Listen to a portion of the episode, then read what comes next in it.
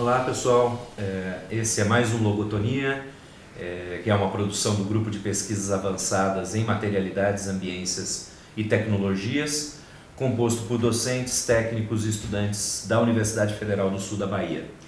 Ah, esse é um programa da série Balbúrdia. Vamos mostrar a balbúrdia que é gerada nas universidades.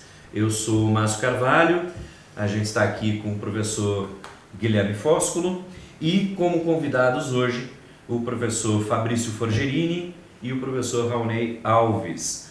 Ambos são graduados em Física e o professor Raonei é doutor em Engenharia Aeroespacial, o que cai muito bem para o nosso tema de hoje, o terraplanismo.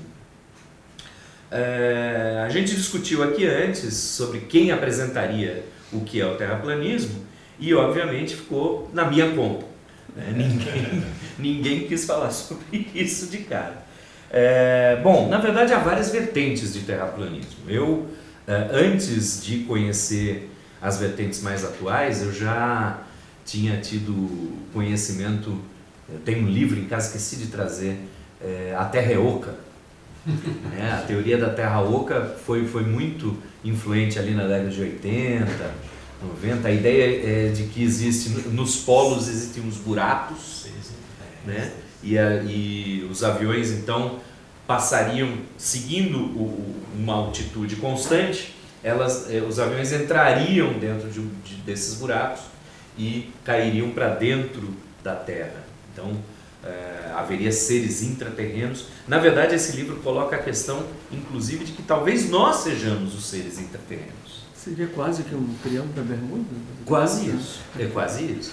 O triângulo da Bermuda talvez fosse uma dessas entradas ah, para dentro da Terra Oca, ou saídas se a gente estiver dentro.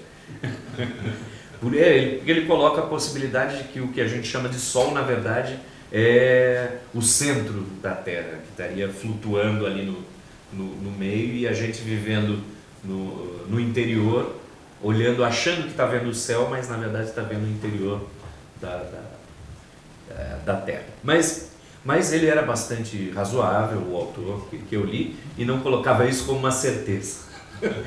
Mais provável é que a gente esteja fora mesmo.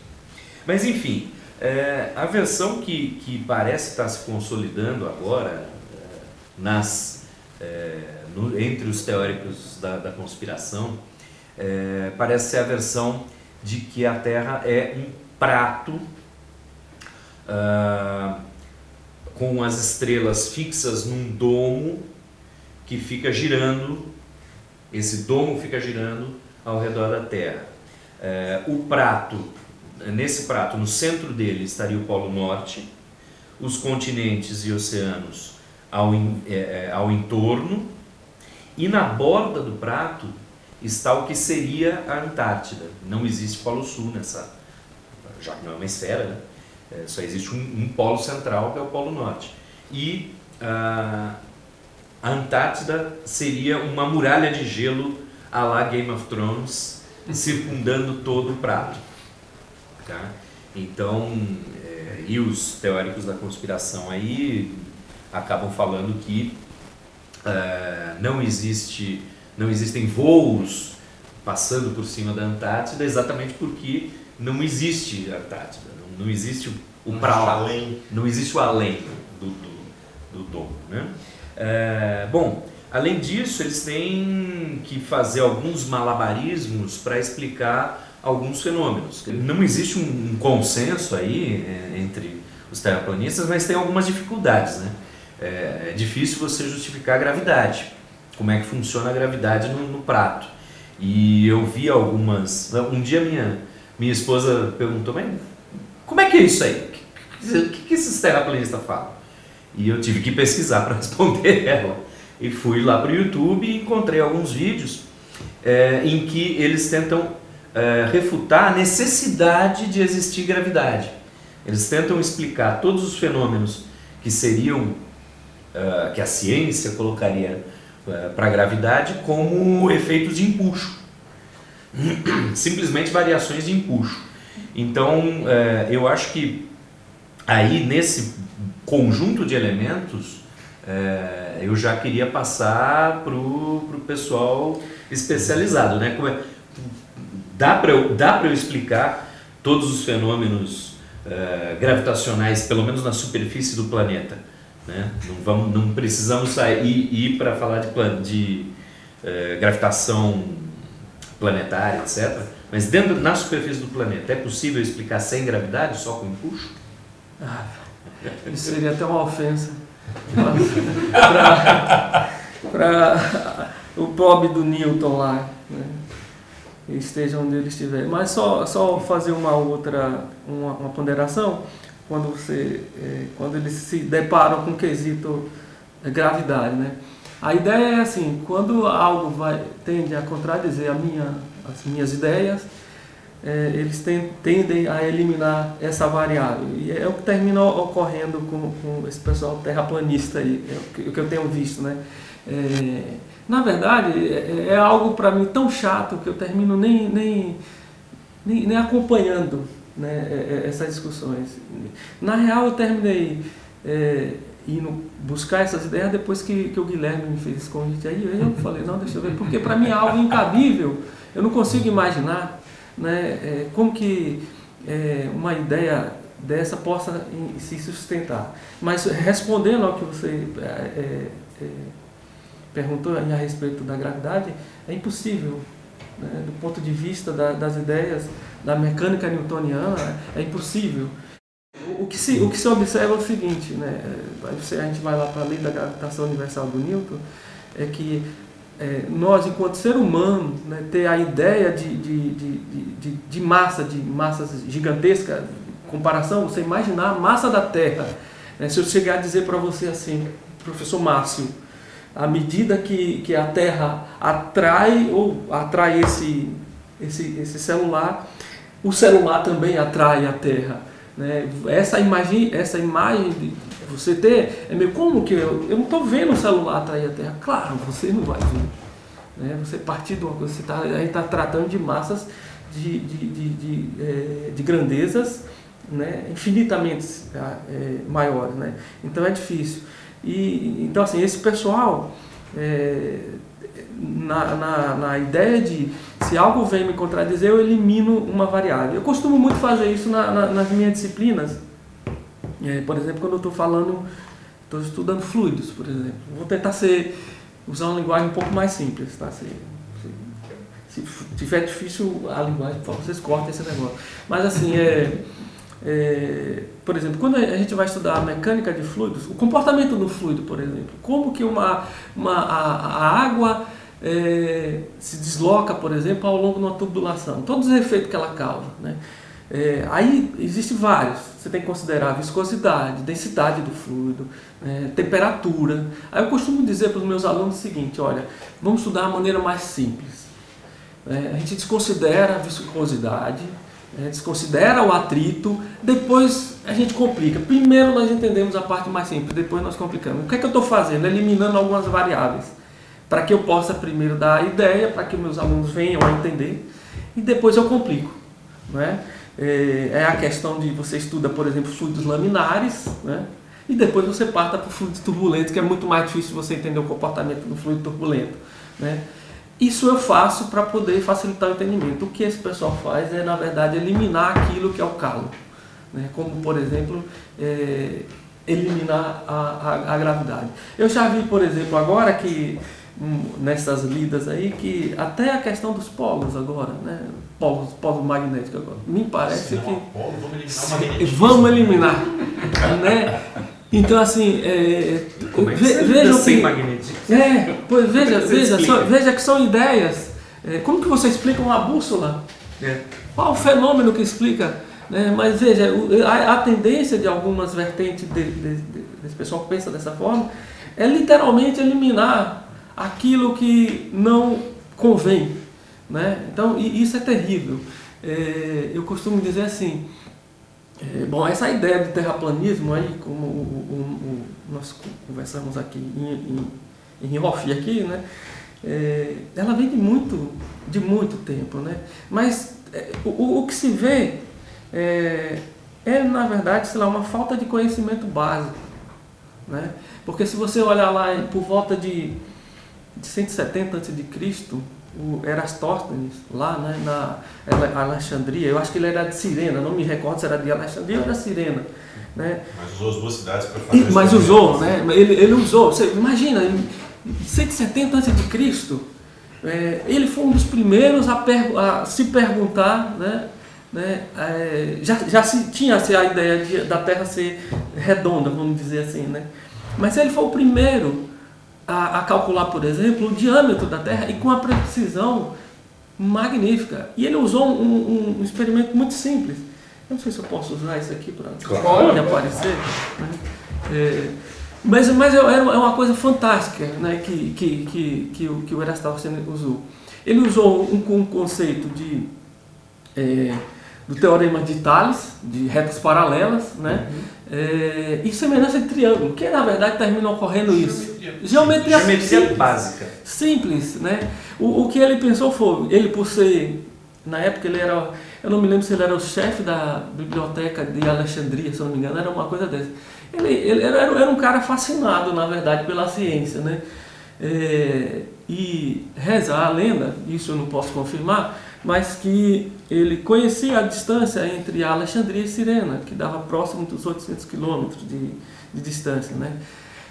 E a pergunta que ele se fez foi, né, é, é curioso que há um documentário do Carl Sagan lá, que ele, ele, usa inclusive esse, esse, esse fato histórico, né, é, em que é, ao meio-dia ele observava que, né, vamos imaginar aqui, Deixa eu tentar aqui, tá? Vamos imaginar a Terra plana, né? Vamos tentar aqui, a imaginar se a Terra fosse plana. Se a Terra fosse plana, e você tem aqui o seu Sol, vamos imaginar que isso aqui seja... Ai, que Sol absurdo. E ele imaginou o seguinte, imagine se eu tivesse duas estacas, por exemplo, né?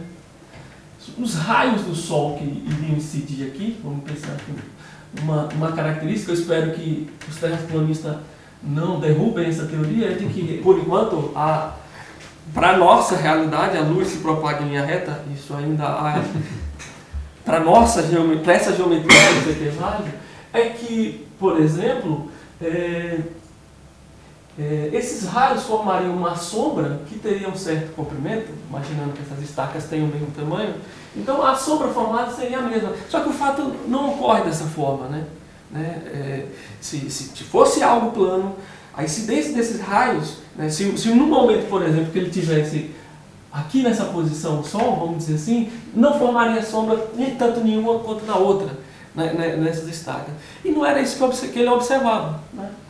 Para que, por exemplo, se eu pudesse curvar esse negócio aqui, imagine que eu conseguisse distorcer, o que ocorreria era o seguinte, quando esse era, era o caso lá do poço, né? quando ele formasse esta sombra, esta sombra aqui formada seria completamente diferente. O que, em tese, iria literalmente contradizer a ideia de você ter uma superfície plana. Né? E isso não ocorre. Aí o que o, que o Eratosthenes fez foi exatamente o seguinte. Ele fez, imagina, uma prolongação desse, desse, estaca. Ele pega uma estaca, imagine você. Eu consigo, imagine que eu pegasse uma estaca que tivesse, sei lá, uns dois metros né? Se eu pego uma estaca que tem 2 metros, quando o sol incidir sobre ela, ele vai formar uma sombra dessa estaca. Eu consigo medir essa sombra dessa estaca, certo?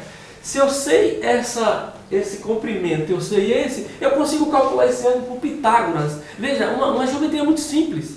E aí ele consegue exatamente saber esse ângulo. Aí este ângulo, você imagina, por exemplo, que os raios você imagina como uma reta. Né? Ele vai servir como base para eu dizer que o ângulo que vai formar aqui é o mesmo daqui. E ele usa para aplicar a questão da é, semelhança de, de triângulo entre, os, entre, entre a figura formada e o daqui. Se eu consigo descobrir esse ângulo por geometria né, do, entre duas retas, Tales. cortando Tales e Millet, o teorema de Tales, eu vou dizer exatamente ângulos alternos internos, né? Uhum. E ele vai usar e vai dizer exatamente isso. Aí ele consegue calcular o ângulo próximo de 7,2 graus, uma coisa desse tipo. Né? Sabendo é, a distância entre Sabendo a distância, você vai conseguir dizer exatamente qual é a circunferência da Terra. Ou ainda, existe uma outra relação matemática, né, que se você partir desse princípio que isso daqui é um, uma, um comprimento S, isso aqui é o seu raio, vamos dizer assim, né? Se eu sei este ângulo θ, que é o que ele calculou lá, existe uma relação matemática que diz o seguinte: o ângulo é a razão, é a relação entre o comprimento pelo raio. Essa distância, ele conhecia a distância entre Alexandria e Sirena, dava 800 metros. Este ângulo θ ele calculou, então ele consegue dizer o raio da Terra, por exemplo. Consequentemente, se o diâmetro é duas vezes o raio, eu consigo dizer qual é a circunferência. Né? E aí ele chega em 40 mil, ponto, 40 mil ponto alguma coisa. Não, ele chega que 40 mil, que é muito próximo, muito próximo do, da realidade nossa hoje. Então, assim, veja, em, 17, mil, em, em 170 antes de Cristo, né, alguém já havia é, falado sobre isso. Aí é onde que, aonde que, eu, que, eu, que, eu, que eu me atento para essas pessoas que defendem essas ideias. De não ter esse conhecimento que eu. É, tão simples mas, é. Mas eu posso te, te interromper só para falar uma fazer. coisa. É, eu procurando Eratóstenes, é, eu encontrei uma, se eu não me engano, é Eratóstenes Initiative, é, que reproduz o experimento dele uhum. em milhares de escolas do mundo inteiro, uhum. né? e escolas de nível básico, eu não estou falando de ensino médio, não, ensino fundamental. É, e, e, e, bom, é, era só para dizer isso, que o experimento continua sendo feito no Sim. mundo todo, uh, em milhares de escolas, por milhares de crianças. Só, só para complementar, o Fabrício estava me falando ontem, é, eu te passo a palavra não, Fabrício, de que ele acha que um dos problemas de casando com o que você falou aí, Rony, é, talvez mais grave, seja o nível do analfabetismo científico, principalmente matemático, Uh, de maneira geral da população. Sem dúvida. É, inclusive dentre professores, etc. Né? Sim, claro. E o Fábio estava falando que tem gente que até se orgulha de não saber a aritmética, matemática básica. E que se a gente pensar no inverso, para a gente é impensável. Algum professor, por exemplo, de física ou matemática, uhum. se orgulhar de não saber escrever uma frase em português. Né? Então existe de fato um nível assustador de analfabetismo e, matemático. E, e, né? assim, complementando, Guilherme, o que é assustador é que isso é aceitável. Né? As pessoas aceitam você dizer em alto e bom tom que eu não sei nada de ciência, eu não sei nada de física, eu não sei nada de matemática. Isso é inaceitável, isso é algo que tem que ser é, apropriado pelo nosso cotidiano, porque a gente usa isso claro. no cotidiano. Claro, claro, claro. Né? E nós não estamos falando de coisas complexas, a gente está falando de algo que foi feito há mais de dois mil anos atrás, uma matemática simples, né? Quando o Márcio estava comentando sobre os. A... Tales, Tales, a gente está falando de seis séculos seis antes de Cristo. Sim. Pois é. Pitágoras também, por Essa relação aqui. E, e, e, quando a gente, às vezes, né, quando, quando você estava dizendo, Márcio, por exemplo, da. Do, digamos assim, da, do que é hoje mais consenso entre os terraplanistas, o que me assusta é o fato de que você tem que negar algo que é observável, que é comprovado cientificamente para poder tentar explicar uma outra coisa. Isso é extremamente complicado. Né? É, você tem fatos, gravidade é um fato. Né? Você observa isso e você tem que criar artifícios para tentar explicar isso. Né? Você está falando do empuxo, mas é, eu estou pensando, o empuxo ele depende da força-peso. Não faz, não tem não tem como desassociar uma, uma de outra. Né? A, a, própria definição, se você coloca um corpo imerso em água, a definição do empuxo que ele tem, que a força do empuxo é igual à força-peso, que é a massa do fluido deslocado por aquele corpo que está imerso. Então, se, se não houver peso, se não houver gravidade, não há força-peso, então não tem como haver empuxo sem um ou sem outro.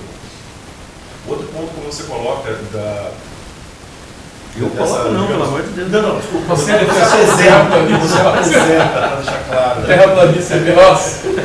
Não, o que você apresenta do Antártida circundando esse prato e o Polo Norte, que seria o polo está no centro, isso cria um outro problema físico insolúvel, que é a existência do monopolo magnético. Monopolo? Então, Exatamente. Porque, é, monopólio. Só para deixar isso claro, é, é, todo ímã, todo material magnetizado, ele funciona como um dipolo magnético. Exato. Você tem obrigatoriamente a necessidade de haver um polo norte e um polo sul. Se você pegar um ímã e quebrar ele ao meio, você vai ter dois novos ímãs, cada um com seu polo norte e seu polo sul, respectivamente. Não existe a possibilidade Monopolo. de você quebrar Um e ter um monopolo. único polo, que é o Exato. que se chama de monopolo. Exato. Não há, fisicamente, a existência de um monopolo magnético. Então, ne- nesse sentido, você teria que criar um monopolo magnético no centro desse prato para justificar o magnetismo. Sim. Ou seja, você cria algo que não existe, que não é observado na natureza, para poder justificar algo. Isso é, acaba sendo concebível. Né? É, olha, é, rapidamente, só para complementar e também já levar essa discussão para outro assunto, eu estava comentando mais cedo, reportagem do El País, de 3 de 3 de 2019, o título é Você não pode convencer um terraplanista, isso deveria te preocupar, tem muito que ver com o, né, o que você estava argumentando aí agora, de você desqualificar parte ah, da, da ciência que lhe incomoda para fazer valer determinada visão de mundo, né? É, e é, nessa reportagem tem uma passagem que se diz que todos os terraplanistas se fazem terraplanistas vendo outros terraplanistas no YouTube. E o que quer dizer é, é uma coisa muito simples. Me parece, vocês me corrijam depois, Márcio talvez tenha se debruçado um pouco mais sobre o, o fenômeno do terraplanismo. É, me parece que não há cientistas sérios, na verdade me parece que não há cientistas debatendo isso. né? Então o primeiro ponto seria esse, não há de Não fato ciência aí nessa, nessa coisa, né? Ciência, é, po- possa até que exista a boa vontade de se fazer ciência, é, de alguns, alguns poucos, é o que a gente estava até comentando. Mas deixa eu só contrapor aí. Tá. Eu também li, li essa reportagem, né? E, e realmente, né? é, é, a grande maioria se convencem a partir de vídeos que vê no YouTube. Né? É, uma coisa curiosa, eu, e aí eu, eu andei vendo alguns argumentos que, nossa, como, como me chateia a, a, a, a- qual, qual é a tentativa, por exemplo, de alguns é, tentarem justificar, por exemplo, eles usam muito o exemplo do navio. Vocês já, não sei se vocês chegaram a ver isso daí. Eu cheguei a ver um cara medindo a, Com a do- régua, do apartamento, a régua. Pô, cara, é, eu vou ter que ir no quadro novamente, deixa eu ir. Eu vou no quadro, mas aí se precisarmos de uma, de uma imagem melhor, a gente, a gente faz a edição lá. Mas deixa eu só tentar explicar. Veja, cai na, na mesma situação de você tentar comparar, por exemplo, massa da Terra com massa do celular. Essa noção de, de grandeza, por exemplo, né? É, se você tiver a oportunidade e estiver numa posição privilegiada e começar a acompanhar um navio, você vai ver que o navio, ele, à medida que some no horizonte, ele afunda. Né? E aí é, eu vi um, um desses defensores com a justificativa. Ora, mas se a Terra é. Vamos apagar isso aqui. Tem um apagador. A- Aí, veja, veja, veja, veja a situação do cidadão. Ele diz o seguinte. Para que se justifique que o navio afunde, ele diz o seguinte: se a Terra é realmente Bom, um navio terrível assim, meu navio. Imagine que isso aqui seja meu navio. Tá aqui o seu navio. Ele diz assim: você está como observador aqui. Está aqui você o observador. Olhando esse navio aqui. Este navio, à medida que se desloca, ele diz o seguinte, né? Então, para quem está observando, esse navio vai afundando. Ele diz assim: mas por que, que esse navio não faz assim, aqui? Né? Ve- Veja, isso é uma noção muito básica do que, do que a gente chamaria de uma geometria não euc- euclidiana. Não é? O que, que, que a a geometria não euclidiana diz? Isso eu explico, por exemplo, quando a gente estuda integral, né? para calcular a área de integral. O que, que a geometria euclidiana diz o seguinte? Numa curva qualquer, qualquer pedacinho se torna uma reta. Né? E aí é aquela coisa lá da integral. Imagine, por exemplo, se eu tenho um eixo XY aqui, ora, esta figura geométrica, eu sei muito bem como calcular essa área, é algo muito básico. Né? Esta é uma reta, basta que, se, se- é, que você multiplique os lados. No entanto, se eu tenho algo desse tipo, algo desse tipo, uma figura desse tipo, como que eu consigo calcular a área disso daqui? Aí é onde nós, enquanto cidadão, enquanto professor, é, físicos, devemos muito ao Leibniz e ao Newton, com os cálculos das fluxões. Ele vem e diz o seguinte, olha, aí vamos pensar de uma maneira bem básica. Basta que você, se eu dividir isso daqui num quadradinho pequeno, eu vou conseguir calcular uma área como calculo essa. Vai me sobrar um pequeno pedaço aqui. Mas se eu diminuir cada vez mais, imagine, eu faço com uma distância de um milímetro. Seu pixelar, Um essa, nanômetro. essa imagem Então, aí. cada vez que eu vou diminuindo isso, eu consigo calcular. Imagine, eu, eu vou preencher isso aqui com infinitos quadrados, que vai me permitir. Dizer isso é como se eu pegasse aqui, se eu fizesse, por exemplo, aqui. Imagine que eu tivesse um super microscópio, eu pego essa, essa, essa região aqui e eu vou projetá-la. Quando eu for olhar para aqui, eu vou ter exatamente uma reta ali. Então é isso que a geometria euclidi- euclidiana diz. Então assim, este cidadão quando diz aqui, imagine, ele está tentando comparar a dimensão do navio para que, que seja feita né, isso daqui com a- o, o comprimento do raio da Terra, por exemplo, é algo surreal. Ele não realmente ele não vai ver isso aqui fazer, não vai ver nunca. Né? Então, assim, é um conhecimento muito, é, é simples, vamos dizer assim, muito básico do que deveria ter, né? Essa comparação. Outro dia, né, nessa mesma vibe, eu terminei vendo o cara pegar uma régua. Aí ele pega assim a régua e diz, ó, seguir nessa mesma lógica, se eu olhar, Guilherme, o meu dedo é maior que sua cabeça daqui. né? Né? Então, assim, é, é algo surreal. Né? A, a- a tentativa de argumentação desse povo é, é- é Aliás, algo que, que preocupa muito. Há até uma curiosidade sobre isso, Preocupa que é muito. motivo de piada em Platão, né? Quando ele vai dizer que a gente não deve confiar 100% dos sentidos, ele vai dizer, bom, se a gente fosse confiar, o sol cabia no meu, no meu pé, né? Exato, pé, né? Assim. Exatamente. E eu, e eu ainda, já, já te aproveitar esse argumento seu. E aí é onde a gente entra, por exemplo, já, já partindo também para os defensores da. Ai, como é que fala? Da teoria da conspiração, é, é que é o seguinte, presta, presta bem atenção. Eu, eu entro na questão de, dos OVNIs, os avistamentos OVNI. Observem o seguinte, toda e qualquer é, ideia que venha de desaparecimento é visual. Se existe um método científico falho, é o visual. Você está muito propício a erros. Né? É, você não tem algo é, material. Não, mas pera aí, Raul, É. mas OVNIs são uma coisa, existe. Não, né? o que eu quero dizer. Não, o que eu quero dizer é o seguinte: é que o Mas que se é tem é avistamento. É, verdade. O que se tem são é, o que se tem de ideias. O que, o que eu quis dizer com isso é, o que se tem de ideia são, é que é, é algo que ou alguém viu, ou foi uma foto, e hoje já existe como Não, mas eu, diria- eu só quero lembrar porque OVNIs não significa necessariamente extraterrestre, né? Não, e a, isso, e a documentação não, de fato de isso, OVNIs, né? exato. Não quer dizer Quando- a gente fala é de simplesmente algo objeto não sabe identificado. é. É, Sim, É, fenômeno. exato, exato. É, mas, então, melhor dizendo, quando se fala de extraterrestre, é melhor dizendo, é. porque OVNI já é uma. é- é- até do, do ponto de vista científico, porque assim, eu não consigo identificar, então aquilo é algo não identificado. Eu não posso afirmar o que é que é. Mas veja, são todos avistamentos. Uma- um dos métodos, volto a dizer, científico mais falho é o, é o visual. Né? É o visual. E aí é é onde esse, esse, esse cidadão me vem com uma régua, olha para um navio né? e vem Mas, com mas Raul, algo- chegar na coisa do cidadão, aí eu já passo para você, rapidão, Fabrício, é que eu queria só ler essa introdução do outro dado que saiu no Globo e que é, é sobre uma pesquisa da Welcome Global Monitor de 2018. Fala que a pesquisa Welcome Global Monitor 2018, feita com 140 mil pessoas em 144 países, mostrou que 35% dos brasileiros desconfiam da ciência e que um em cada quatro acredita que a produção científica não contribui para o país. Quase metade dos brasileiros afirmaram que a ciência discorda da minha religião, e desses, 75% disseram que, quando ciência e religião discordam, escolho a religião. Apenas 13% dos brasileiros entrevistados afirmaram ter muita confiança na produção científica.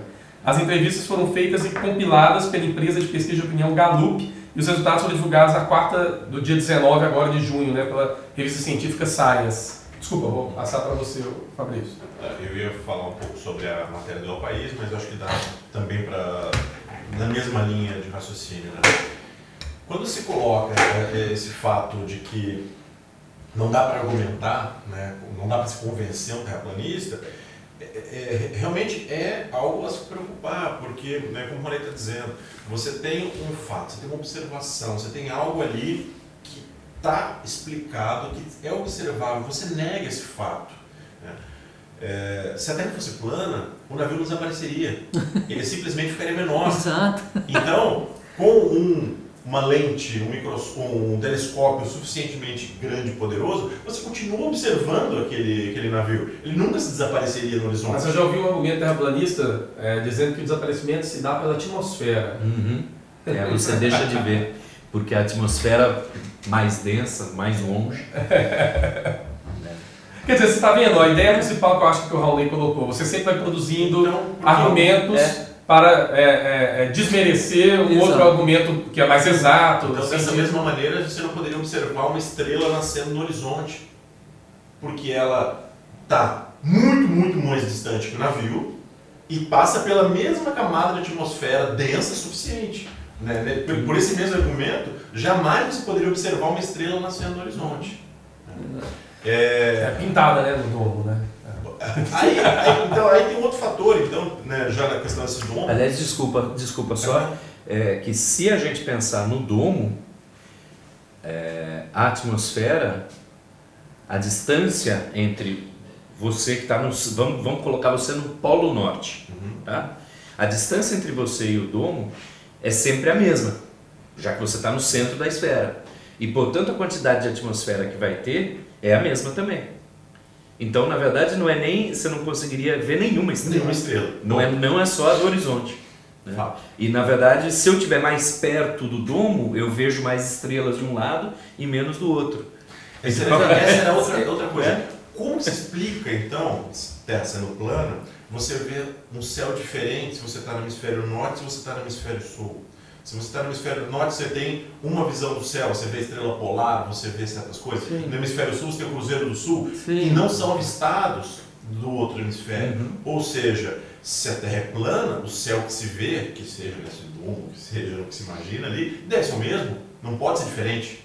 Sim. É, eu, eu- isso é uma, eu, eu- eu- é uma coisa que, se, é, que você pode fazer como um exercício, mesmo dizendo isso, é essa, essa observação. Né?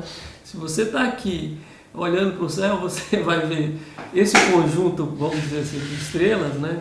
É, e a, a, a sensação é sempre é, que você está no centro, do, usando, se fosse verdade, do, do domo, que você é sempre a posição que você está. Esteja onde você estiver, a sensação para quem está olhando para cima é que você está no centro. Mas, mas isso, é, de novo, é uma questão de, é, de, de, grandeza, vamos dizer, de, de, de, é, de grandezas em Perspectiva. perspectiva, vamos dizer assim. Né? Então, assim, é, se realmente for, se funcionasse, é, é esse outro argumento. Você poderia ter uma caída do domo, uma concentração ou talvez um- uma intensidade maior de, do, do brilho dessas estrelas.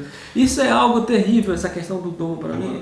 Eu realmente fico muito chateado. Eu fico muito chateado. Porque, cara, é desmerecer, por exemplo, é, por exemplo, é, um- uma, uma das ideias que sustentam a teoria, por isso a teoria do Big Bang, é a questão dos- do- do- da expansão do universo. Isso é inegável.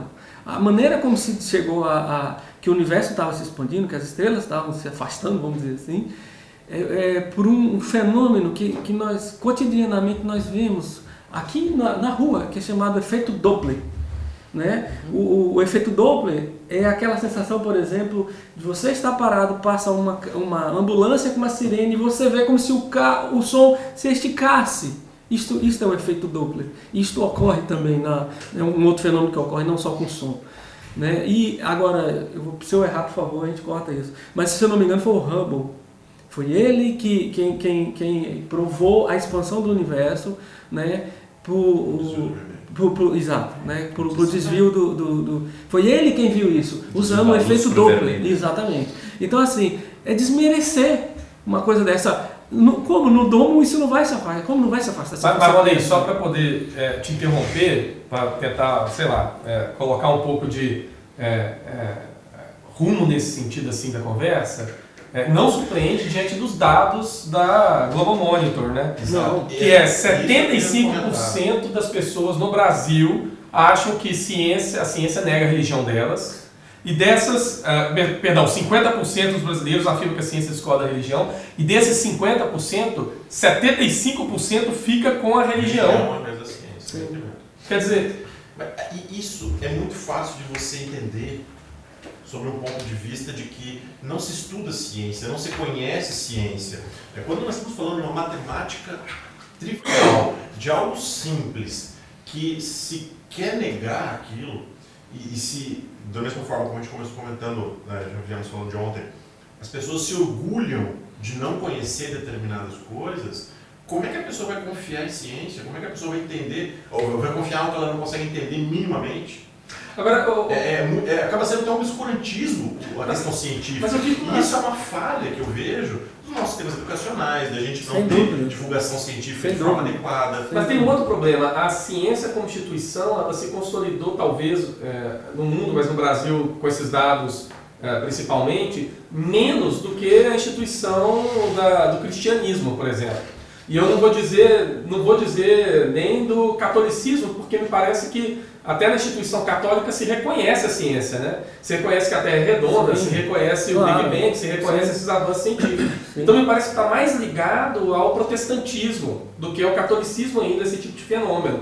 E o fenômeno de você desvalorizar o conhecimento, o saber de determinada instituição em função de conhecimento, perdão, falar assim, da porra do analfabeto do pastor que está ali falando com tanto de gente, qualquer coisa, sem ter formação absolutamente nenhuma.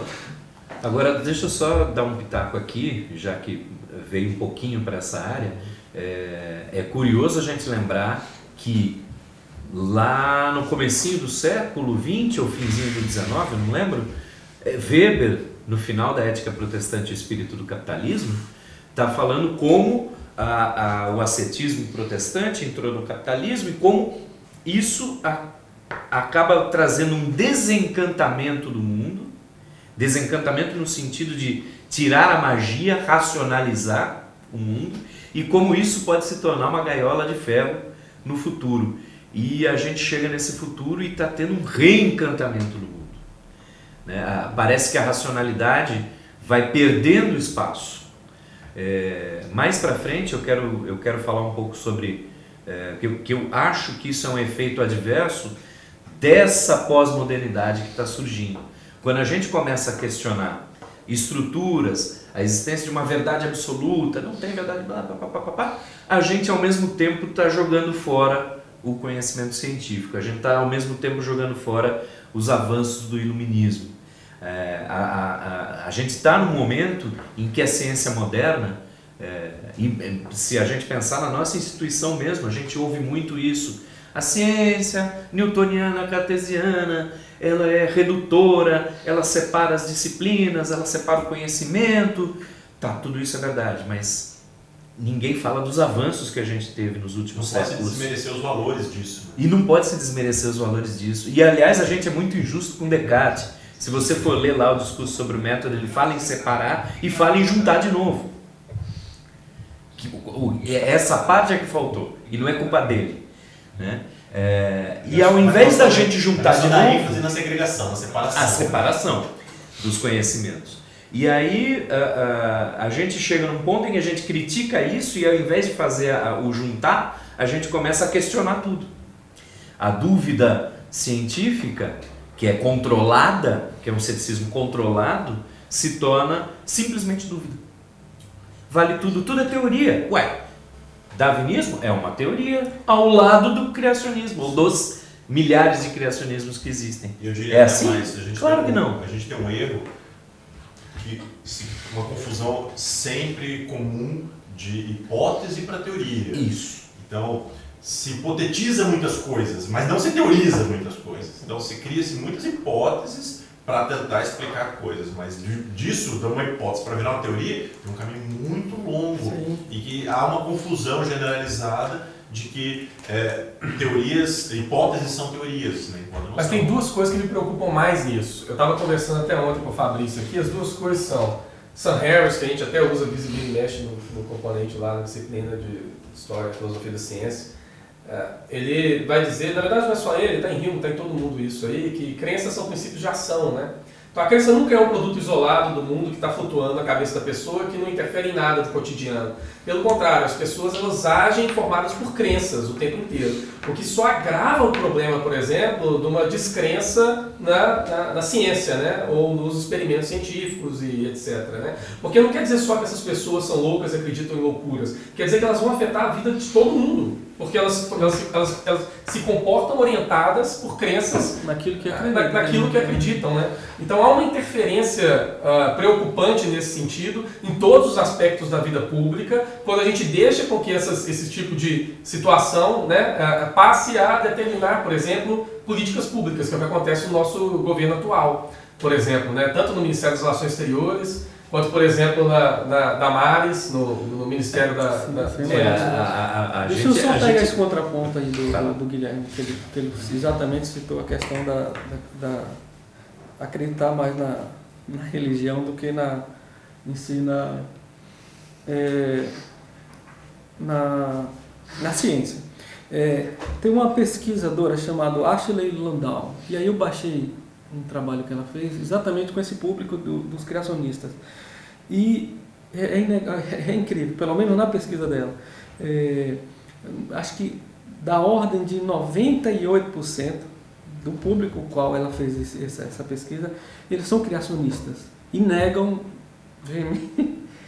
a teoria do, do- da evolução do, do Darwin. Né? É, então veja, é, a ideia é de que há um dedo, claro, aí a gente entra numa outra na questão do design, e enfim, mas que eles acreditam numa divindade, de que isso, tudo isso é estruturado por alguém, por alguma coisa, né? É, então, então assim, é, é, são pessoas que seguem uma, uma, uma, uma tem uma crença muito forte, né? acreditam cegamente nisso, né? tanto é que é, dos, dos, da, de todos os itens, mesmo aquela porcentagem que, que não acreditava, por exemplo, numa religião, desse público ao qual ela fez, não acreditava, por exemplo, na teoria do Big Bang.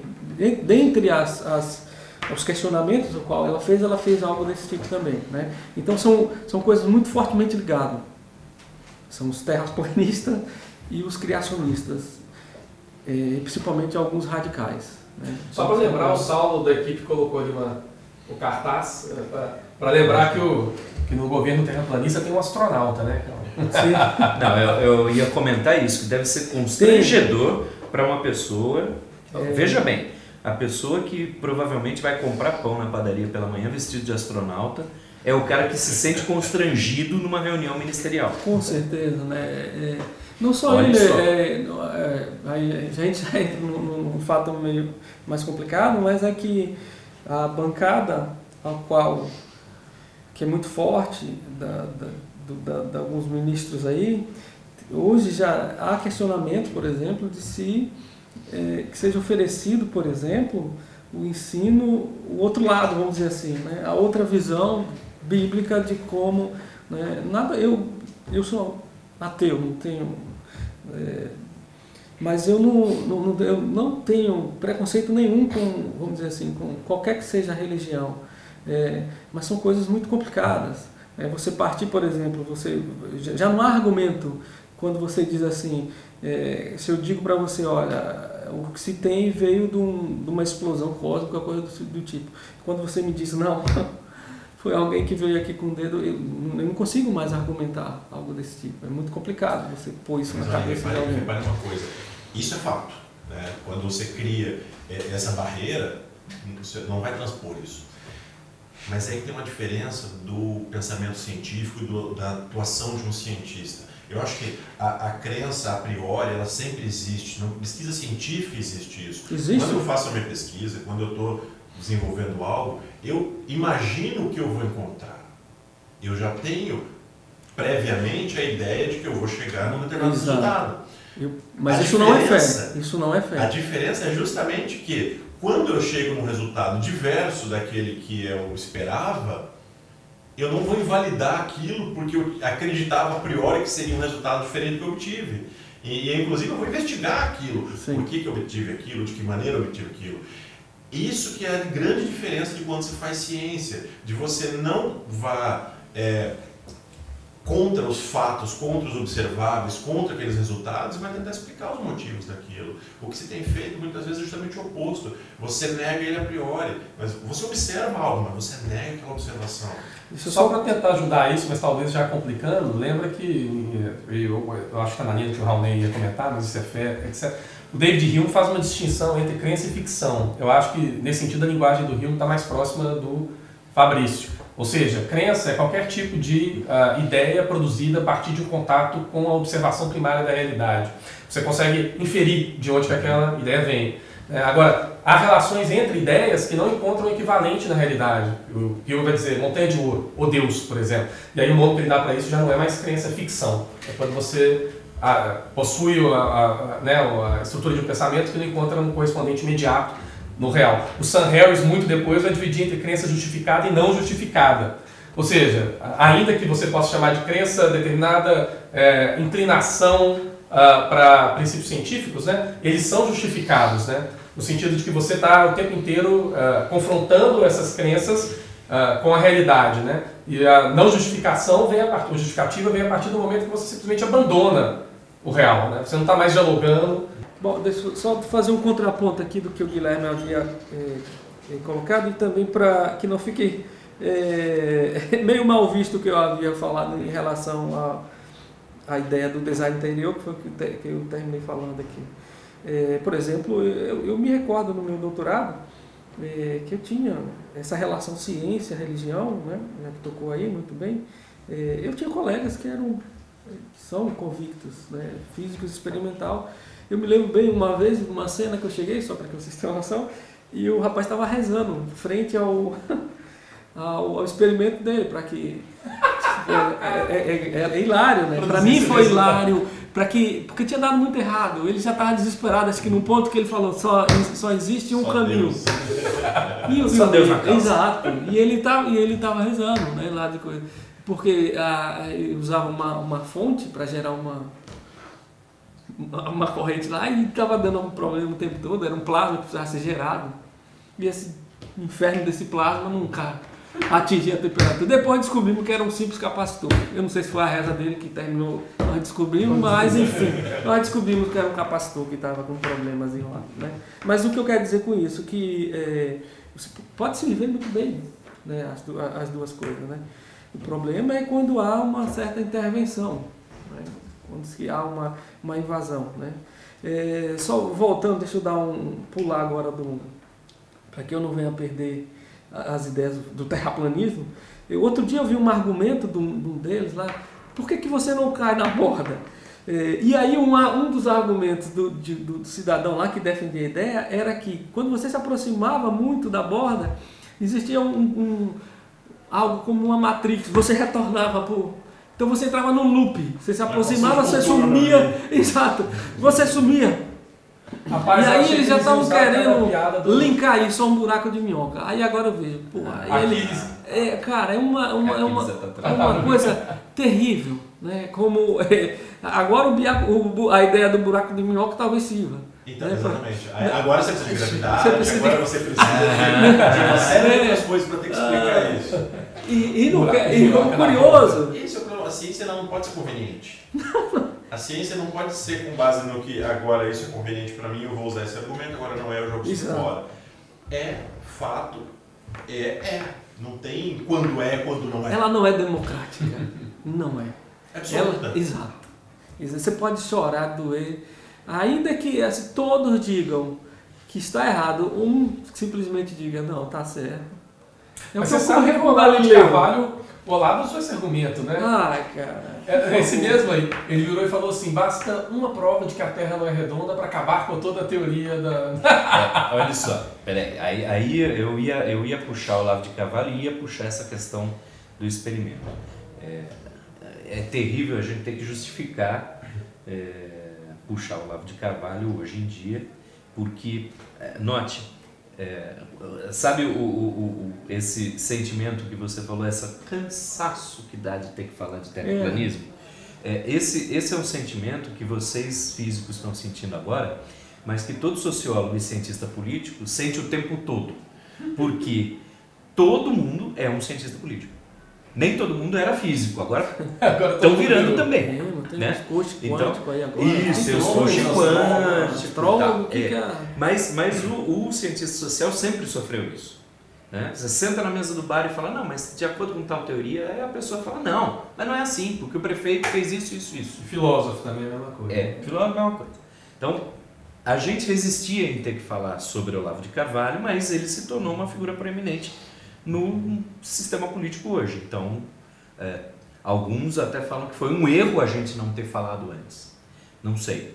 Mas de qualquer maneira, nós estamos agora todos no mesmo barco, vamos ter que falar sobre isso. E eu vi um vídeo já antigo do Olavo, não é, não é dessa onda agora terraplanista. É, é um vídeo que ele vai falar sobre Einstein.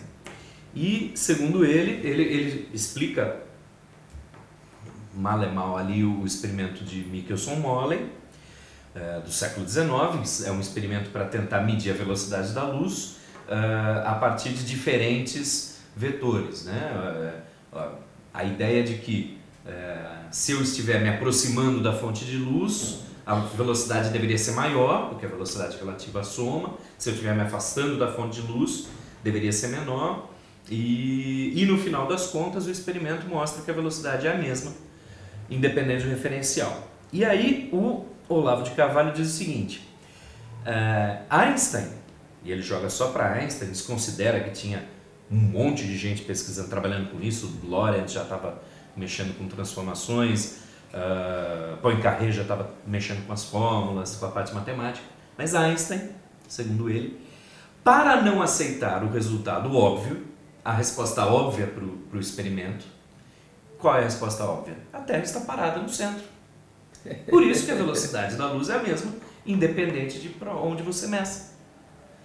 Para não aceitar a resposta óbvia, que a Terra está parada no centro do universo, ele muda a física toda, criando a relatividade, colocando a velocidade da luz constante como uma premissa, né, como um postulado. É, e aí a gente vem, por, por que, que eu puxei esse papo agora que vocês estavam falando de religião? Porque implícito nisso, implícito nesse discurso do Olavo, implícita está a ideia de que Einstein não poderia, não queria aceitar a Terra no centro do universo porque essa seria a visão religiosa ou a visão de, da interpretação da Bíblia que o Olavo faz. Né? É, e aí a gente tem esse confronto entre religião e ciência. E a gente encontra esse confronto muito fortemente no criacionismo também. Uh, e qual é o problema disso? Uh, a gente, é, muita gente acaba se baseando em alguns versículos bíblicos. É, por exemplo, o mais citado é ali quando tem os hebreus estão numa guerra e uh, Deus estende o tamanho do dia para que eles vençam a guerra, para que a noite demore mais a chegar. E o versículo fala alguma coisa que Deus segurou o sol no céu. E aí os, os terraplanistas falam: ah, ele não falou que segurou a terra. ah, o versículo não fala que Deus segurou a terra, segurou o sol. Então quem gira em torno da terra é o sol. Ah, quanto a essa questão de Einstein, vocês, o que vocês têm a. Para mim é algo até vergonhoso. é, eu me sinto realmente chateado em, em escutar. Eu, eu, eu vi esse cidadão justamente porque pela conjectura política que está se passando atual. Você, você fica pensando assim, eu fico imaginando o que passou de Rodano Bruno, Tico Bra, né, para chegar e dizer assim, Galileu, Galileu pô, é, o, o, o, Galileu, o Galileu, Copérnico, né, é, olha, olha, isso não foi agora, olha com quanto tempo foi, né, para chegar, desmontar essa ideia absurda, absurda, de que é, nós não somos o centro do universo. Né? É, então, assim, é, é, é, algo triste. Né? É, eu aconselho até todos que procurem a história desses grandes é, matemáticos, físicos, ao mesmo tempo filósofos também, né? É, que deram a vida para mostrar isso, né? É algo triste que isso eu sou muito crítico com relação aí eu vou falar especificamente da Igreja Católica que era o que dominava na época do Galileu, né? É, o Galileu ele só teve é, a sua pena extinta, vamos dizer assim, é, em 1980 e poucos pelo Papa João Paulo II, se eu não me engano. Isso é algo vergonhoso. Né? Só foi reconhecido que o Galileu realmente tinha razão naquilo que falava.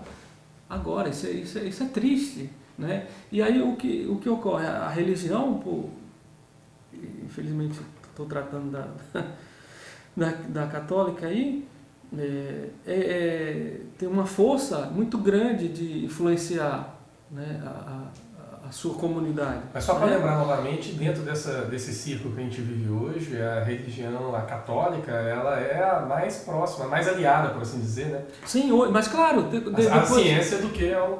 mas é, claro, depois de, não, só uma outra, só fazer um contraponto aqui para não achar que eu estou especificamente querendo falar da, da religião. Inclusive, já, já, já ouvimos Grandes pesquisadores, sobre, sobre alienígenas. É, grandes tal. pesquisadores eram, eram mon- monges, não, eram daqueles monastérios lá, não é, é monge, monge mesmo, não sei se é monge, não sei bem se seria, né?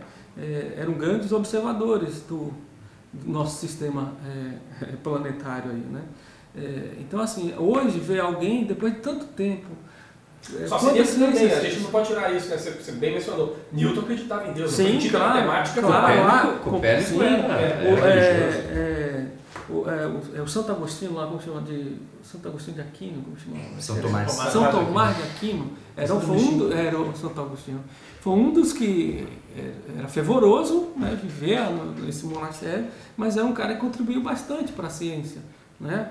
É, então, assim, o, reza a lenda que o Newton, o que ele tenta, não sei também, né, essa historinha muito, tá? assim como a maçã lá, mas é que a tentativa dele era tentar provar Deus, né?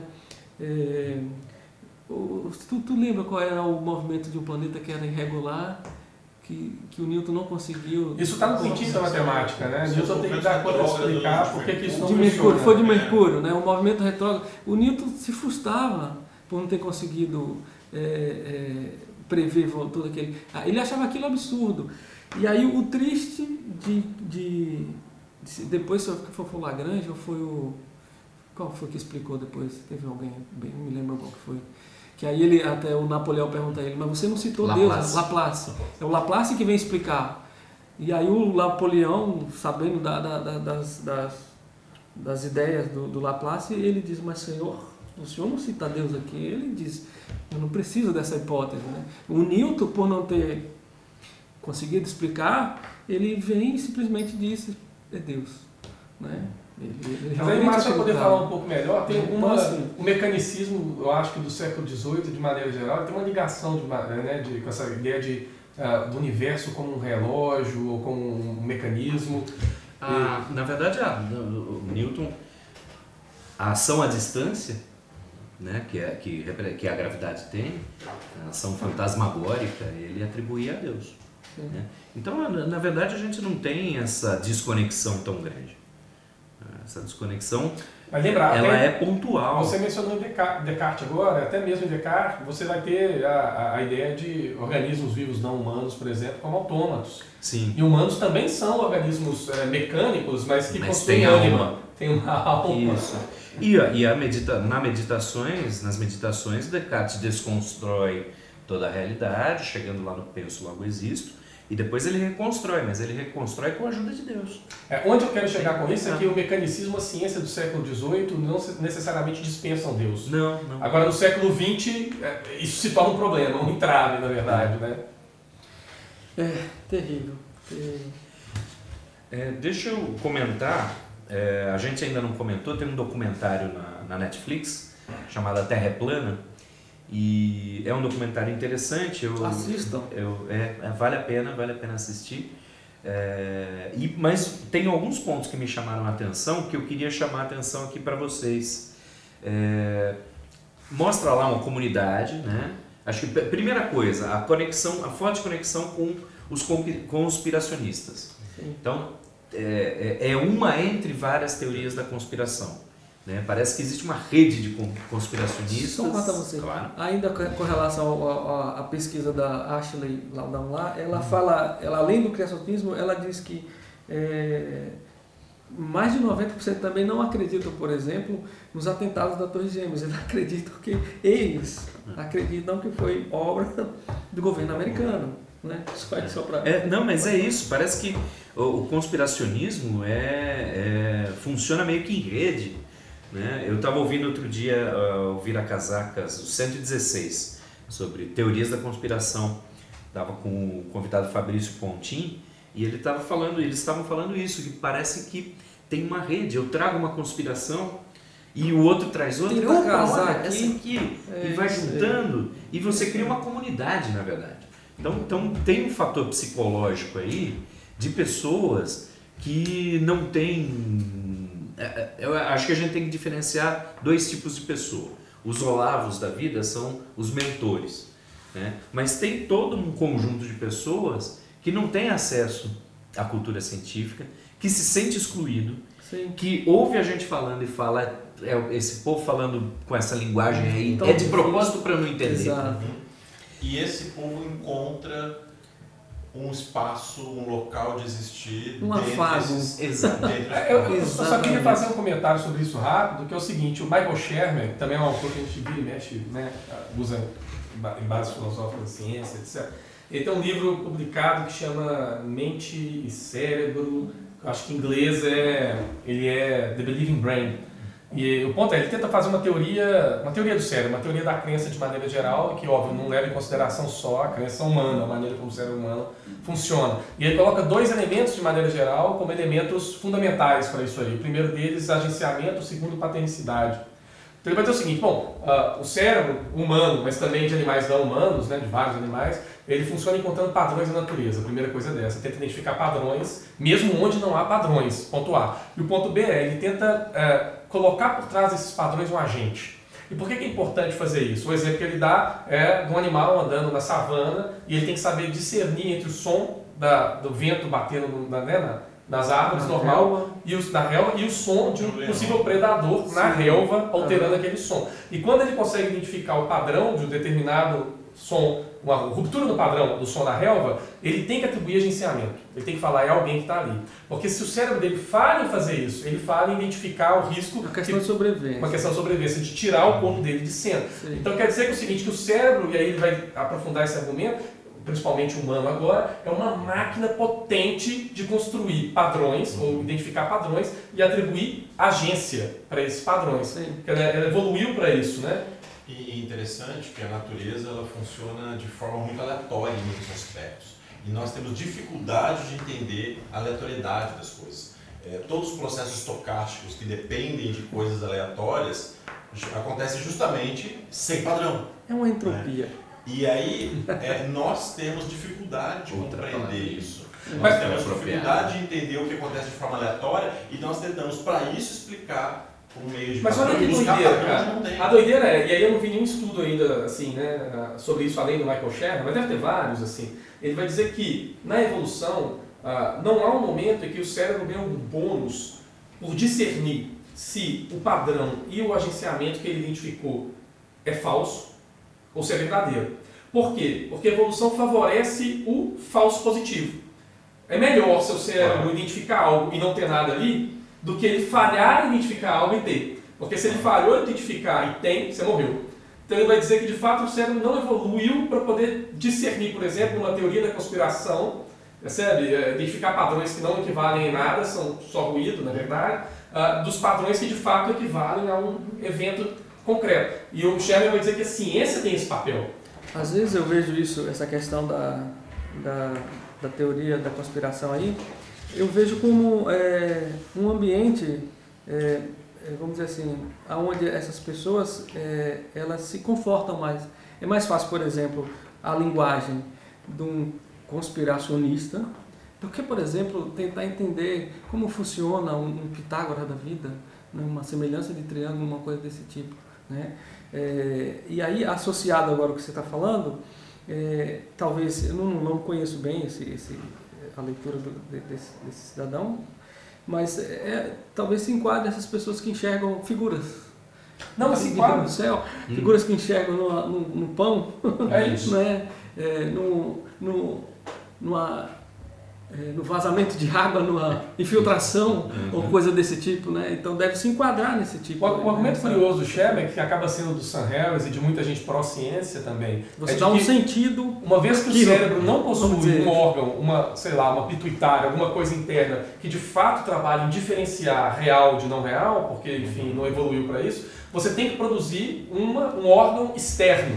E para ele a ciência atua justamente nisso, em possibilitar com que você identifique padrões ah, sound, que de fato equivalem ao fenômeno real, e, e deixe de fora aqueles que são unsound. Por exemplo, agora tem uma série de piadas, principalmente por causa do presidente Bolsonaro e das associações que eles fazem, onde é que, de repente, quando alguém vai colocar uma associação, geralmente um, um, um, um, um olavista, não sei, e que parece que não tem conexão entre a associação que ele põe a outra coisa, alguém vai e mostra uma pesquisa do gênero assim. Uh, uh, Estou inventando a minha cabeça, tá? Mas foi identificado que uh, a quantidade de vendas do pão Seven Boys uh, aumentam, alcança um pico maior no mesmo, na mesma tabela, e mostra outro gráfico, de que essa, essa tabela de, sei lá, nascimentos uh, do Brasil. Então, quando tem mais nascimentos, se vende mais Seven Boys. Aí você faz duas associações, então, absolutamente nada a ver uma com a outra, que só por acaso se coincidem na, nos gráficos. Né? Quando eu sempre dou aulas de estatística, eu sempre trabalho bastante esse ponto que é você, as correlações. Né? É, você pode, é muito fácil você correlacionar duas variáveis que não têm nada a ver. Nada a ver. É, e, assim, tem correlações fantásticas, que se chega quase a um de, de coeficiente de correlação ali, entre justamente isso, aumento da taxa de divórcio num determinado estado nos Estados Unidos com o aumento de vendas de manteiga. Entendeu? É, e ou, sei lá, aumento de acidentes por morte em trânsito com diminuição de gastos na área aeroespacial norte-americana. Rapaz, mas isso virou relação da ciência, e a crítica à ciência hoje. Aparece um youtuber com uma correlação dessa e bota uma question mark assim. É. Tem coisa aí. A coisa simplesmente que tem que se perguntar, que é o que está por trás, é existe uma relação causal, existe uma relação de causa e efeito? Se não há, a correlação é meramente algo. Coincidência. Coincidência. É, é algo estatístico, é uma coisa aleatória que se tem nesse processo. Não, não, existe uma relação de causa e efeito direta. Se acontece a relação, não, não faz sentido você pensar em correlação entre variáveis que não são ligadas. Né? E isso acontece muito. É, uma coisa que eu, eu acho interessante, é, talvez tenha, não sei se explicaria a ideia do, do, Como é que é o nome dele? Michael Sherman. Do Michael Sherman explicaria. É, é essa tendência que nós temos sempre de achar um propósito para coisas aleatórias, por exemplo. É, por exemplo, um, está um caso aqui. É, uma pessoa que de repente sofreu um acidente de carro, só ela sobreviveu. O propósito dela foi foi Deus que quis, por exemplo. Ele fala que é o agenciamento, é quando você coloca um agente por trás de um efeito, um padrão ou um fluxo que você identifica na, na realidade, né? Mas que tem que ver justamente com isso, né? Com a ideia de sobrevivência. Ou né? é, por exemplo, acontece muito essa coisa também, já, já estamos falando de acidente, mas o cara perdeu uma, a, a passagem, chegou atrasado na hora do, na hora do voo, caiu o avião, ele ele vai atribuir isso a, a, a, algum propósito da vida dele ou coisa desse tipo. Que é um, Mas é isso uma realidade. Vamos lá, você tem um voo com 200 pessoas. Exato. Qual que é a taxa de pessoas que ficam Exato. que pedem voo que normalmente. Pedem voo. Então, Diário. num aeroporto, você tem um grande fluxo de Exato. passageiro, você vai ter uma quantidade absurda de pessoas. A chance é muito grande. Se, sempre alguém vai Sempre vai, sempre vai. E aí, quando acontece algo, vai ter esse percentual de pessoas que naturalmente perderiam Exatamente. Né? E você pode correlacionar com a, o aumento da taxa de juros. porque é o que a pessoa faz, né? Isso para mim preocupa um pouco, porque você pega o governo atual, por exemplo, é, e eu tenho acompanhado particularmente, eu acho que todos vocês também, ah, nos debates do Congresso acerca de uma série de coisas e etc. O, o, uma tendência muito frequente desse governo é justamente ah, desmentir, jogar fora os dados quando, quando existem, ou simplesmente dispensar os dados para produzir política pública. Né? Uh, o exemplo mais recente foi a pesquisa da Fiocruz sobre Sim, uma possível epidemia de drogas no Brasil é. e que mostrou claramente que não há uma, uma epidemia, está longe de haver uma epidemia de drogas no Brasil, mas que como contraria a agenda política uh, publicitária do atual governo, o Osmar Terra, um infeliz do Ministério da Cidade, teve a, a, a audácia de dizer que a Fiocruz ela é boa para investigar remédio e ruim para investigar droga. Como se remédio também não fosse droga. E, e desmentindo uma das principais instituições de pesquisa do país. Do Se você não faz política pública com isso, você faz com o quê, meu Deus? E aí volta o que a gente estava falando, de você ter fato, você ter a, comprovação científica daquele fato, mas você joga fora porque aquilo não convém. Né? Então, né, essas questões de terraplanismo, você tem isso o tempo todo. Você joga fora. Exato. Aquela variável. A, a, a prova que, daquilo exato. e você trabalha como você quer. Então, Realmente, com isso não tem como argumentar. Não tem como argumentar. E é- aí eu, eu vou puxar o que eu estava que eu tava puxando o- do, do, do documentário, que o que eu achei mais interessante do documentário diz respeito a isso. É, essas pessoas se reúnem é, e, e num certo trecho alguém fala, olha, as únicas respostas que, o, que a ciência dá são, teori- são, são fórmulas, mas nós vamos fazer algo diferente. Nós vamos fazer um experimento. Aí eu achei muito massa, muito massa. Poxa, é, é bem popperiano, vou fazer um experimento que refuta.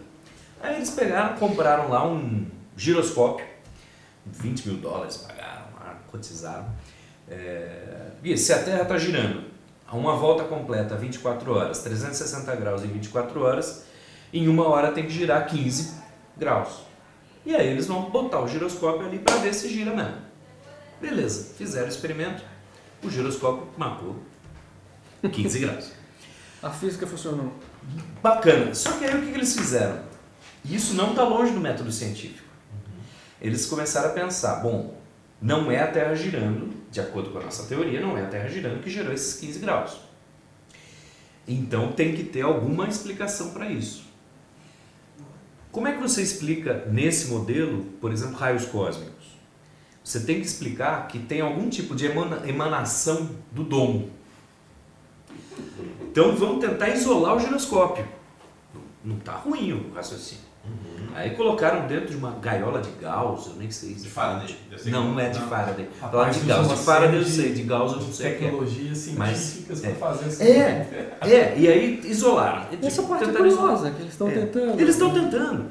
E aí, mede 15 graus. Aí fizeram lá uma jaula de uma gaiola de berílio, de não lembro do que. Mas qual é o ponto? O ponto é que, de um jeito ou de outro, eles estão seguindo o método científico. Uhum.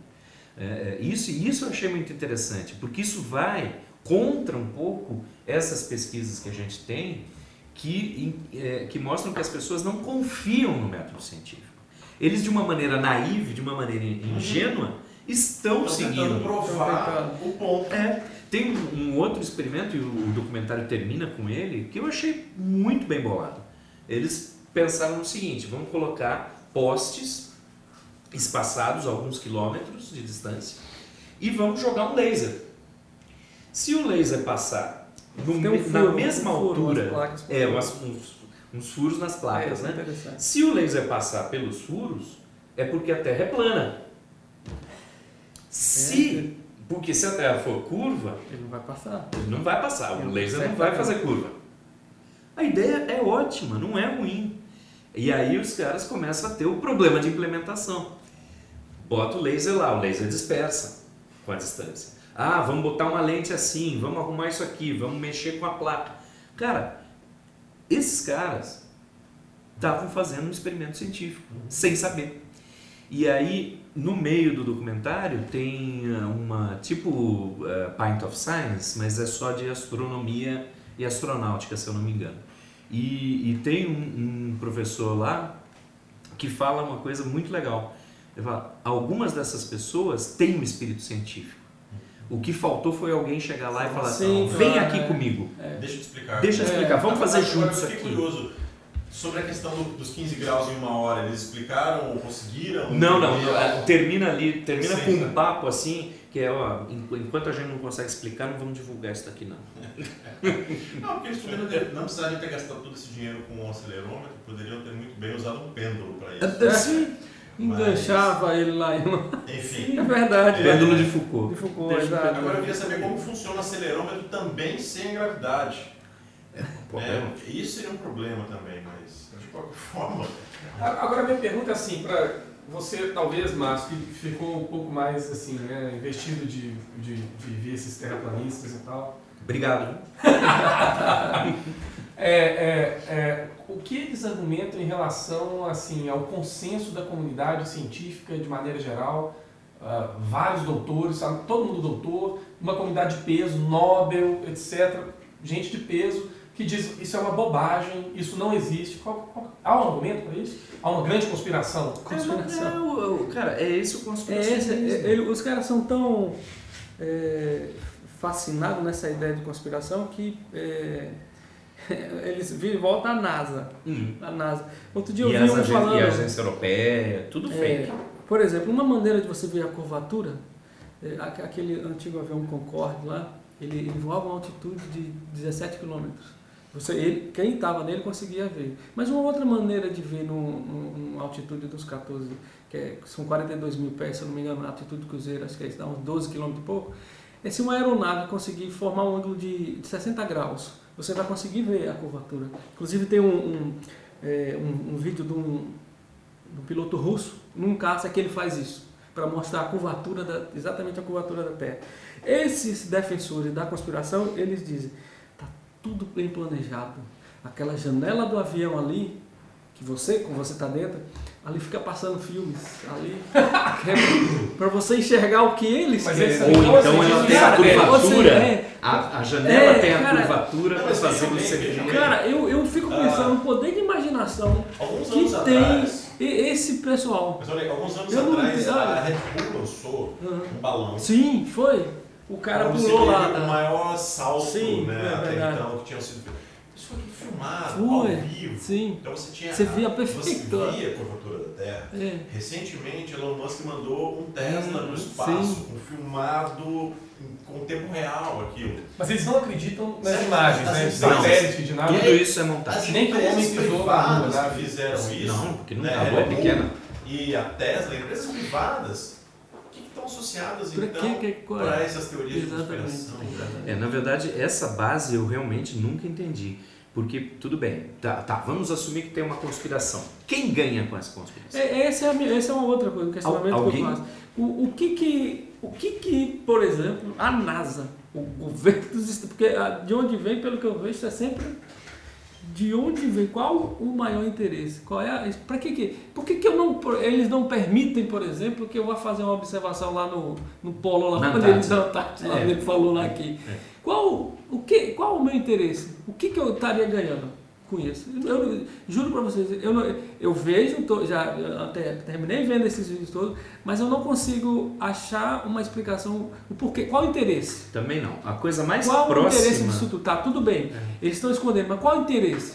A coisa mais próxima disso que eu cheguei, que eu cheguei a ver é a ideia de que ali, quando teve a corrida espacial, começou uma rede de mentiras.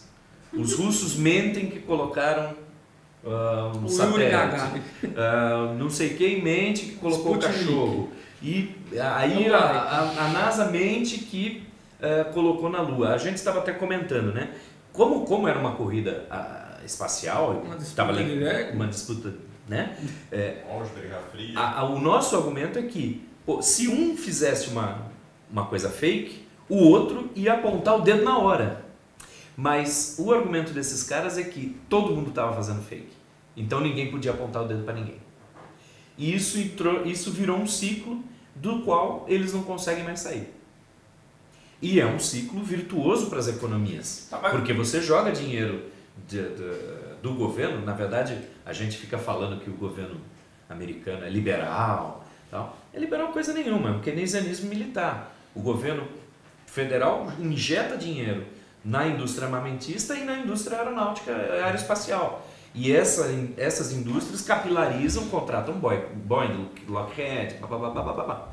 Então, ou seja, eles entraram num ciclo que é virtuoso economicamente e precisam manter essas aparências. Foi o mais próximo que eu entendi, que eu cheguei de uma explicação. Mas ela é pouquíssimo satisfatória. Agora eu vou inverter a pergunta, é, é, Raoni, porque eu fiquei curioso. Quem ganha com o terraplanismo?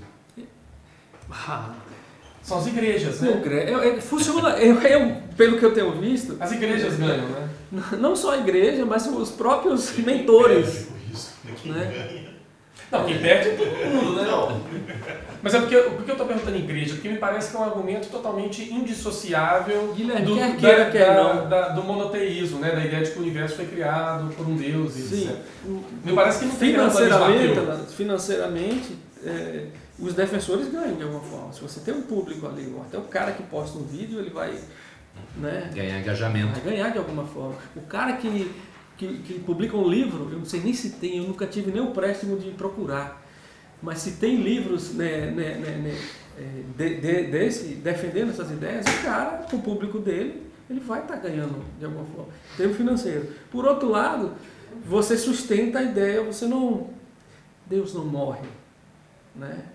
Se você consegue ter um mentor de é, engenheiro que sustente esse essa infraestrutura, né? então você vai satisfazer essa sua comunidade aí religiosa, criacionista ou coisa do tipo. Eu acho que, que segue o princípio disso aí, o primeiro assim, uh, de, de reforçar, por exemplo, o, o critério uh, de, de é, sei lá, veracidade de pastor. A primeira coisa é essa. Então parece que é um instrumento que reforça uh, né, o, sei lá, suposto conhecimento de um pastor ou de uma igreja, de uma, etc. Que porventura queira se beneficiar, de se confrontar com resultados uh, científicos, por assim dizer. Né? agora, no segundo lugar, é, me parece também que existe essa coisa do, da, do, de uma comunidade que não entende né, o que é ciência, não, maneira, ou entende muito rudimentar, rudimentalmente, não passou por uma formação científica, porque se passasse não seria terraplanista, né, mas que almeja estar tá no lugar de, uh, destaque. de destaque, de conhecimento. Então, quer confrontar de determinada maneira uma, né, o argumento, ok, legal, mas não possui a menor estrutura, o menor conhecimento para fazê-lo, né? não possui, não, não, e daí movimenta isso nesse nível superficial, nesse nível, né, sei lá, de mídias sociais, por assim Exato, dizer. mas é o que terminou acontecendo. É, é, a, a, grande maioria desses, desses defensores, e eu vi um, um fato curioso, é, são pessoas ligadas à área de computação. São pessoas ligadas à área de computação. E aí, é, eu não sei se foi no É o País que eu li isso aí, em algum canto aí. E aí eles tentam argumentar, olha, tem uma coisa de fundamentos daí, porque todos trabalham com lógica. Nossa Todos trabalham com lógica. Aí você liga, puxa, é, é, nós estávamos conversando lá fora, né? É, falando dos maus, né? falando do mal, mais ou menos isso. Sem ter nenhum contato com a realidade. É, nós estávamos falando o, é, o quanto, é, vamos dizer assim, nocivo pode ser a internet nesse ponto, né? O, o, o, quanto benéfico é e ao mesmo tempo nocivo na difusão de ideias tão absurda quanto essa, né? Porque é, o que se vê é as pessoas que se convenceram desse terraplanismo é que ele viu um vídeo no YouTube ou coisa desse tipo, ou participa de alguma comunidade. Eu vi que hoje existe mais de 60 comunidades eh, nas redes sociais aí, só ligado a, a, a esse tema terraplanismo, né? É, mas que, por exemplo, existe um ABIN dentro desse grupo, hum. onde eles fazem toda uma investigação dos possíveis membros. Né? Ah, para não ver. deixar infiltrar Exato, espiões? É, não, não deixar, né? Nós, nós, ao contrário, vamos dizer o seguinte: venham, venham. infiltrem-se. É, nós, ao contrário, Esse vamos é o dizer isso ah, você terraplanista, está vendo esse vídeo, está ouvindo esse áudio, venha falar com a gente. Venha, venha, venha colocar seus argumentos e a gente vai tra trabalhar junto. Venha eu acho que é, Aristóteles aqui, que é, que, é um, que é um problema talvez mais grave, e eu não saberia direito assim, né, fechar é, a conversa de uma maneira, talvez propor uma, né, um caminho para se resolver isso, eu não acho que se resolve. Tem a Erika Takimoto, que é uma física que a gente fez a, até uma logotonia com ela, é professora do Cefet no Rio. Uhum. E ela, a, o tweet fixado dela, assim, na, no Twitter dela, é pela primeira vez na vida tem alunos terraplanistas. Estava explicando os argumentos usados por Galileu para provar que a Terra pode estar em movimento. Aí ela coloca a frase de algum aluno, isso é a opinião dele. Bicho, os caras de 14 anos querem debater com Galileu sendo agressivos e prepotentes. Que tempos. E é, e é, e é mais ou menos esse movimento. Você isso é aluno do ensino médio, né? Sim, essa é, é, é justamente aquilo que a gente estava falando. Não é questão de opinião, é fato. É, é observação, é experimento. Não é opinião de ninguém. Não, com 14 anos, eu acho que é até razoável você virar e falar assim, não, não é possível tal. Agora, a pessoa vai lá e te mostra, eu Questionar não é o problema, Guilherme. A, a, você questionar algo você duvidar de algo, esse não é o problema. O problema é quando você vê todos... É assim que se faz ciência, na verdade. Exatamente. Esse é parte do método científico. Agora, quando você tem o resultado, você tem todos os dados, você questionar aquilo, De diversas formas. isso não faz sentido. Aí isso não é científico. Eu vi um, depois dá até para procurar, não sei se nós conseguimos colocar essa imagem, do News, como é que chama? Neil, Neil deGrasse Tyson. Cara, ele respondendo a um Bob não sei quem lá, ele colocou num... Eu só vi a imagem do, do, do, do, do- Twitter dele. Eu não tenho Twitter, então, mas só vi essa imagem dele, que ele coloca assim, a, a, a prova de que a Terra é plana. Aí ele mostra um eclipse, um eclipse lunar Ah, meu, cara, e aí assim, ou seja, uma outra maneira de você enxergar isso, só que é, essas pessoas, é, é difícil, quando você ele está convencido de que o que ele pensa é verdade, esse- esses fatos científicos... Não- não ser- E, e- veja, é, eu quero só aprofundar um pouco esse problema. É, em vários cursos, por exemplo, eu já vi isso em biologia, não, não- não necessariamente em física, mas talvez vocês tenham exemplos na física, pessoais. Ah, vira e mexe, quando você conversa com um professor de biologia, ah, principalmente universidade, você vai ter a confirmação de que existem alunos que têm grupos criacionistas, Tem. etc. E que, e Eu que- já questionei o professor de biologia. e, e que veja bem, pior do que isso, eles fazem as provas com aquele conteúdo que, que é ensinado em sala, mas não acreditam naquele conteúdo. Então eles aprendem, mas não aprendem. Guilherme, eu questionei exatamente isso. Uma professora de biologia. Ela, é, na época, fazia cursinho para vestibular. E eu sabia que ela era evangélica. E eu fui ao questionamento dela. Eu falei assim: Mas você, é biologia. é, e o que ela me respondeu foi exatamente isso. Falou assim: Eu dou o conteúdo, mas eu acredito na Bíblia. Como, como que isso é possível, né? Então, assim. É uma espécie de fratura, parece, de personalidade, assim, né? Você, é seu campo, você trabalha com ele, mas... Não sei, parece bastante aquele dado, inclusive, né? Mas da- é, parece, da- é. que a gente mencionou agora, né? Que, que quando confrontado com a ciência, você joga fora a ciência Joga fora e agarra... Mas é isso, é isso que termina. Você termina responde o que tem que responder, você ensina o que tem que ensinar, mas você não está acreditando em Não, nada naquilo. exatamente. é. É complicado. E assim, Ah, não é. é algo que a ciência não explica que você está indo para um lado religioso. É algo que a ciência explica, que comprova e que você não quer acreditar. Você ignora. É, simplesmente de- é, não atende às minhas convicções. Essa é a verdade. Isso é perigoso. Isso é verdade. Isso é triste, cara. Isso é muito E, triste. e acho que a gente vai ter que fazer um, um balbúrdia sobre criacionismo, porque criacionismo a gente usa no singular, mas existem criacionismos desde o mais radical, de a Terra foi criada há 6 Seis mil mil anos, no dia tal, às 9 da manhã, como está no Good Omens. Eu fico pensando em Ah, Joana, como geóloga, dizer assim, Joana, Ah, a Terra só tem 6 mil. Ah. tem 6 mil um pouquinho, É. aumentou aí. é, Deus colocou os dinossauros Ai, só para... cara, é dos ossos só pra sacanear. Fico... Ah, mas tem até um- os criacionismos menos radicais de, olha, tudo, tudo é natural, mas Deus só Sim. deu aquela ajudinha na alma humana, na um, evolução do homem. nós temos aí. um pesquisador famosíssimo, é- químico, É complicado da Unicamp, que mexer com isso. Só não posso falar o nome pra não... Mas o cara, ele é, ele defende a... Físico. Não, Químico. Químico. químico. Ele defende a... o design inteligente. Não, mas a ciência tem, tem, tem vários, assim. Sim, eu acabei de citar um design. colega meu que estava rezando para a fonte. Rezando para a fonte das... Gente, eu acho que a gente cobriu bastante bem o tema. Não, não me Meio não bem- passa nada que a gente não tenha. Então, vamos, pra, vamos pra, partir para o encerramento. Vocês têm alguma coisa para falar de fala final? Raulney, Fra- Na, na verdade, assim, não é bem uma fala final, mas é, é que depois de. Eu sou muito desligado, cara. Eu, eu vejo isso daí, como é algo que, que é, para mim me soa tão absurdo, eu termino não dando mu- muita atenção, né? Às vezes numa roda de, de, de, de cerveja, tomando, alguém comenta e tal, mas é algo muito superficial. Aí, é, é, com esse convite do Guilherme, eu terminei de procurar, mas é, é algo triste de ver. Infelizmente, eu tenho que dizer isso.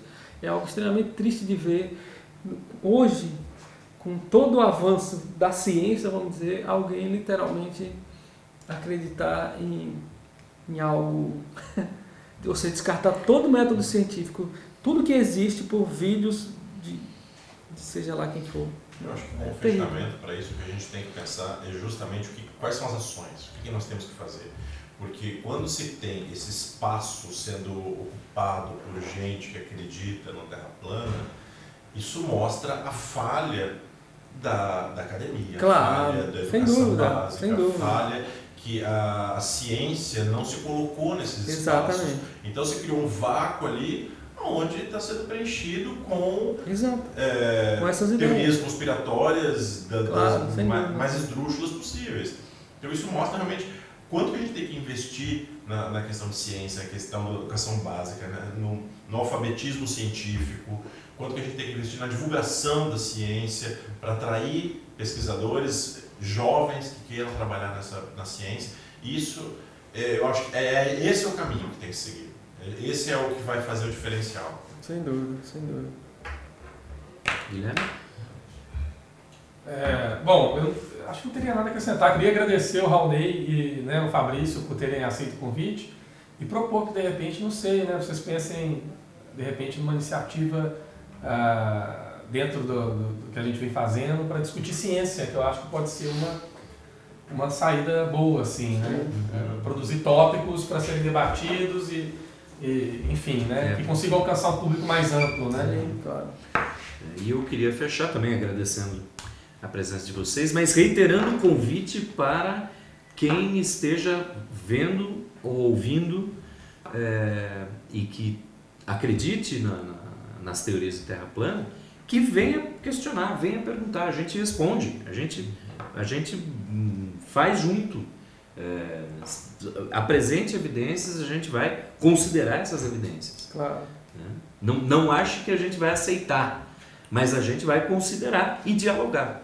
Ou seja, não seja como um pavão misterioso, apresente evidências. Isso. Não, não, não se mostre e depois suma. Obrigado, gente.